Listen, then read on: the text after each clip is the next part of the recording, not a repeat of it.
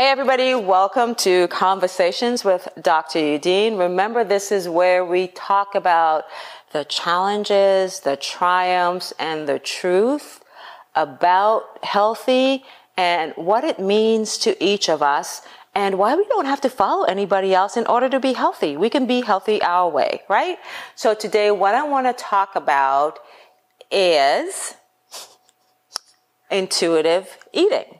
Now, I'm sure many of you have heard the term intuitive eating, and you're probably wondering, what's intuitive eating about? Like, does that even make sense for me? And how is that supposed to keep me healthy? So today, I'm going to have a chit chat with one of my favorite people. This is Alexis. She's a superstar, right? So we're going to have a chat about intuitive eating. And one thing I know about her is that she will speak the truth, right? And full disclosure, she is my daughter. And yeah, she speaks the truth even to me.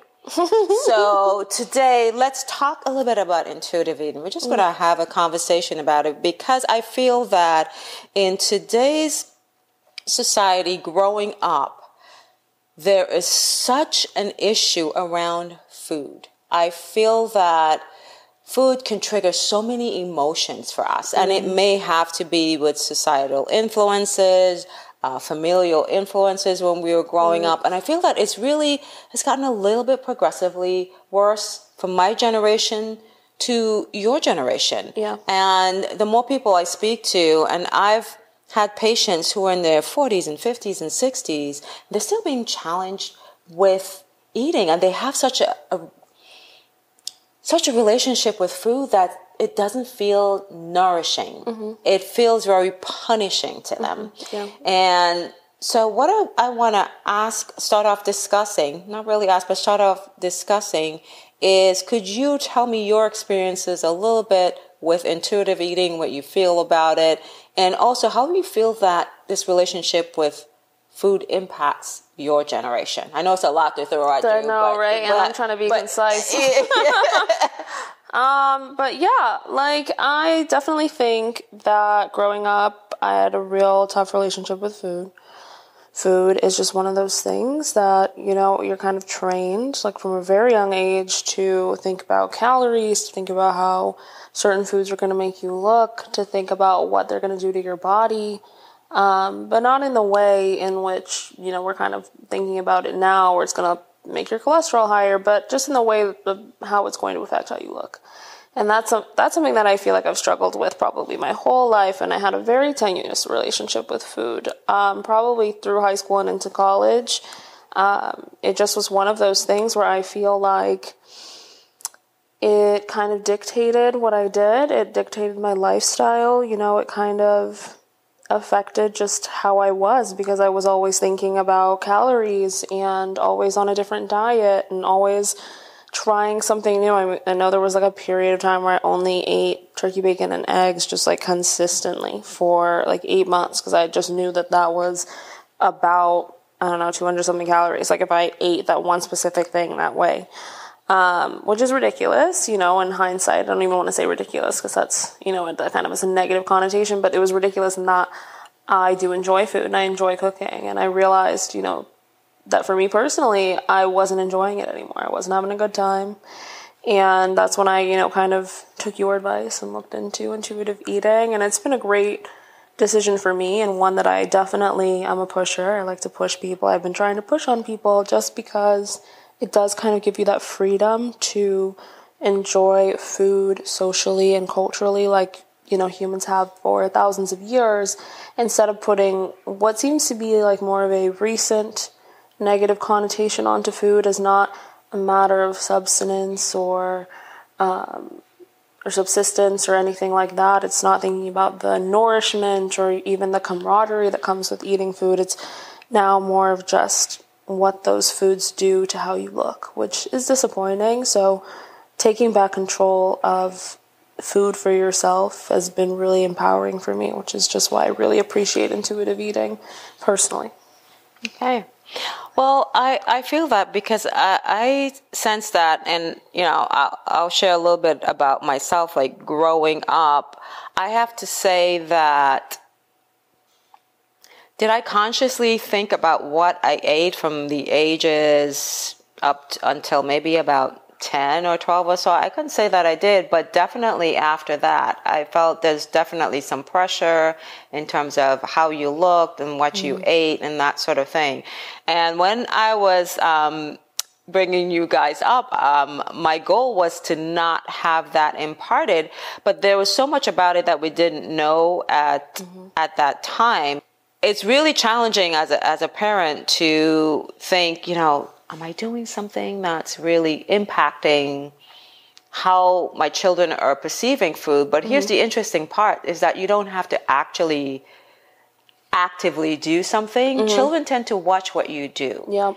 And so ultimately, even though you're saying certain things to them, if you are not doing it, then they're going to look at what you're doing and they might start emulating that. And also, there's a lot of societal pressure as well, I'm feeling. And we know, for example, we did not have the amount of social media that your generation has. And so basically, we were influenced by our friends for sure, but we weren't influenced by other people that we don't even know, but who kind of, you know, just they're constantly telling us like what's good, what's bad, you know, like how we should look and all of those sort of things. So I feel that's got to be really challenging. For me, one of the reasons that I tapped into intuitive eating is because I felt that the first thing that people needed to do was to really self-acceptance, like love yourself where you are right now. And when you do that, you kind of ask yourself, like, what do you need to feel nourished? Like, what do you need to feel loved? What do you need to feel energized? What do you need to feel supported? And until you've truly kind of tapped into that for yourself and say, you know what, where I am right now is this. Let's be totally, this is where I am. And I can't want to get somewhere from being someone else. Yeah. I can only get there from being who I am right now. And so I tapped into intuitive eating for that very reason, because when I started asking myself, what makes you feel good? What makes you feel less energetic? Those questions are really meaningful to me because it made me stop and really pay attention to everything else that was going on. So I wanted to chit chat about what you feel about the social influences currently. Yeah. In terms of like we look at the scale to tell us how we should feel in that particular day. If that scale goes up by, I don't know, 2 pounds, 3 pounds, and we feel bad about ourselves. Right. If we lose weight, then we feel good about ourselves. Right. So ultimately, that whole nourishing part kind of goes out the window, right? We eat based on a number on the scale. The scale doesn't care about us. It's just giving us a number. It doesn't know if we're energized or not. It doesn't know if we're nourished or not. Right. So how do you feel about that? Honestly, I want to briefly backtrack for a moment because you said something really that just kind of reminded me of something. You were talking about, you know, just kind of raising kids and what kind of things you want them to take away from your actions and what you're saying to them. And I definitely remember hearing from you a lot growing up, like, oh, you don't finish your plate, you don't have to finish your plate. But I also saw you sometimes not finish plates. And I think that was more powerful to me for sure, because I don't finish my plate all the time. And I feel like that for me is one of the parts of intuitive eating that I can really appreciate. It's that, you know, when you're full, you're full. Like, don't feel forced to finish a plate. Don't feel, there's this general notion of intuitive eating that is just kind of, you know, as you said, like being as you are, which, you know, just respects your body for what it's doing. And that's honestly my preferred method of how I enjoy eating, how I enjoy being. You know, you get a lot further by just getting to that level of acceptance, which kind of goes into the question of the scale and what it's doing, you know, kind of societally and socially. I hate scales, personally. I hate them so much. There's one in Publix. Grandma loves to get on that every time we go into Publix. Like, I have to get on that, but I don't know why. She has to get on it, and it's just wild to me because, like, I get on it when you go to the doctor because you have to for checkup, whatever. But I started in college just telling doctors, "Don't tell me how much I weigh. I don't need to know. I absolutely don't need to know," because I realized how much it was affecting my mood and just, like, you know, if it did read one or two different numbers, because there is this kind of, you know, perfect ideal weight that everyone has for either themselves or that they've heard someone else say, and you're just always internalizing this number that has nothing to do with the fact that you drank too much water, or maybe you're a bit constipated, or, you know, just honestly, it could just be a weird time where you're lighter, heavier, whatever it is. You don't really know, and the scale doesn't know either. And it definitely is that kind of central pressure around a couple of numbers, but it's the same pressure around the numbers that at least I kind of dealt with and I found difficult, which were the numbers in calories. Because I was a math tutor in high school and I was super good at it, but I know I got that training young from just memorizing and adding those calories in my head. I never needed a calculator because you just are so trained so young that this is something crucial to you, that I couldn't have more than, I think at the time it was 1,200 calories, which is not a sane amount of calories to consume, or especially to, you know, try to limit yourself to consuming, especially when you're going through puberty and you're young and all of these other things. But I couldn't imagine eating over that number, so I would calculate it down to the last number in my head. I'd be doing crazy addition just to try to keep up with this image that I wanted to have of myself. And it's just so much more freeing to be free of numbers, if that at all makes sense. Yeah, it absolutely does. The question that immediately pops to mind is, where do you think we pick up some of that information that this is what we need to eat, this is a certain amount of calories, we can't eat above this is bad, this is good? Do you feel that for your generation, like, that some of the fad diets that are going around are contributing in any way? Do you feel it's more friend influence? Do you feel, I'm going to throw myself on a hot seat as well, do you feel that I had something to do with it? Because I think it's really important that people sort of start asking themselves, like, where is this information coming from? Is it coming from a reliable source? And should and how much of this information should I start internalizing, it, if any? And if it's making me feel not good about myself, then it's definitely something that we need to stop and start asking those kind of questions. So where do you think some of the influences came in from that for you? It's such a good question. I really wish I'd given it thought before this moment. But just off the dome, I can remember being really young, and I'm not going to throw any particular figures of my life that I love and appreciate under the bus, but one of them was very into dieting, and this person just tried a varying amount of diets, was always very unhappy with the way they looked in certain clothes, you know, often reminisced about being a different size, and that just kind of, I think, probably kickstarted it for me. But then the addition of just watching reality TV or even Disney, like, there were so many Disney episodes just about dieting, and so many, like, Nickelodeon, so many ones. It's like, you know, sometimes it's jokes, but sometimes it's just like the things that the cooler girls did. They were all dieting in the shows. And I know, you know, there's always the kind of this, even now I feel like romanticizing of working out in a way that is not necessarily healthy, you know, like, where there are these kind of groups that are not necessarily cults. I feel like that's an exaggerated word, but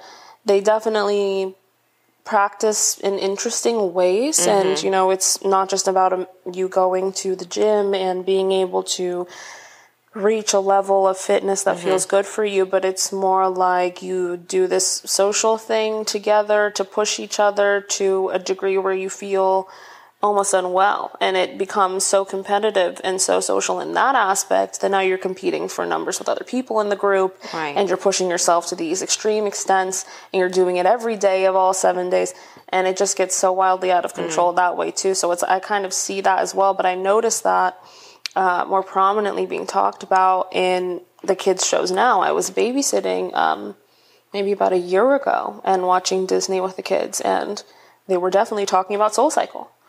And, you know, it was just heavy about. I don't think they called it Soul Cycle, but you know, they used a different word for it, but it was about the trainers and, you know, just about the whole kind of experience and how, you know, it was really just glamorizing it in a way that it kind of makes you want to do it when you're that young and you're like, yeah, I want to work out that hard. And then that can slowly and, you know, honestly, actually very quickly spiral into something so much worse and cause, you know, a kind of troubling relationship with food and with working out that people don't even realize. So I think it starts with, your family and the people that raise you, for sure. You know, that it's ignorant to pretend like that doesn't affect your life, in good and bad ways. But at the same time, that happens in school. That's going to happen with your friends, for sure. Your friends are going to be on some diet that you're going to want to be on, or they're going to try to make you go running, or, you know, whatever. All of that is usually the more tame aspect of it, but especially when it comes to how you look and how that determines what friend group you're in, that kind of cliquey stuff. I feel like that's been around for a while, but it's definitely way different, I think, for my generation specifically, with the media portrayal and in what shows and different networks are kind of advertising to kids, which I do think is beneficial for those networks too, but I think in the long run, you know, kind of leads to a more negative path. That's an interesting perspective that I haven't really thought about with children's shows. So I have not to watch those. I have not to watch those in a minute. I'm going to be honest about that. Thank goodness. No offense to kid shows. But here's the thing about intuitive eating that I want to get back to, because it really, I believe that all of us are born with an innate sense of what is good, what nourishes us. I don't like use the word good, but what nourishes us, what feeds our soul, what brings us joy. And along the way, sometimes we get disconnected from that intuition. And I feel with food, it's very similar as well. Like, as you know, your brother, his intuition from, it seems like he ate, was not to eat meat products. And I felt like I needed to listen to his intuition after trying to reintroduce it over and over and over again. It didn't work out. So I feel like we all come in with that. And along the way, due to circumstances, influences, that change our paths, change our relationship with a multitude of things. And so even when a relationship changes with food, that might then lead into some sort of dis-ease or chronic conditions that then may happen. Let's say even diabetes or insulin resistance. And what that does, it disconnects us from our intuition. It doesn't allow it to work as well. So it's almost like when we're talking about intuitive eating, the reason you have to be there and like know who you are and know yourself, because you have to ask yourself this question: what is disconnecting me from my intuition? Wow. That I can no longer make choices that make me feel good. And the only way to ask that question in a way that makes any sense is to say, like, right now, who you are, girl, I love who you are right now. You have been through so much. You have fallen down. You've been knocked down, but you got your ass back up.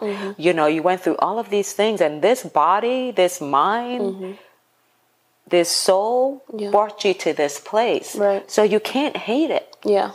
Yeah. Whether it's your child, a pet, or something like that, you intuitively know that love is the answer to that. You intuitively know that even when they do something that's wrong or not, or even something that will put themselves in danger, you know, you love them enough to want to make sure that they're safe. And so it's the same kind of thing that we're talking about with intuitive eating. It's like, what is disconnecting you? Right. From your intuition. Right. And so ultimately, sometimes with intuitive eating, you almost have to go backwards and address those questions and be mindful first. Right. It allows you to kind of start connecting back to that place where your body goes, ah, okay, now I'm involving all of my senses and I'm truly asking myself intuitively, what nourishes you? Right. And so part of intuitive eating is getting back in touch with your intuition. Right. And so that your relationship with anything, including food, which is something that we cannot do without. It's one of those things we cannot cut out of our lives because it no longer serves us, right? Right. It always will serve us, but it's just in what way. So I know I said a lot. No, but there were some really good points there. Some really favorable, well, not favorable, but some things that I definitely hadn't considered that way before.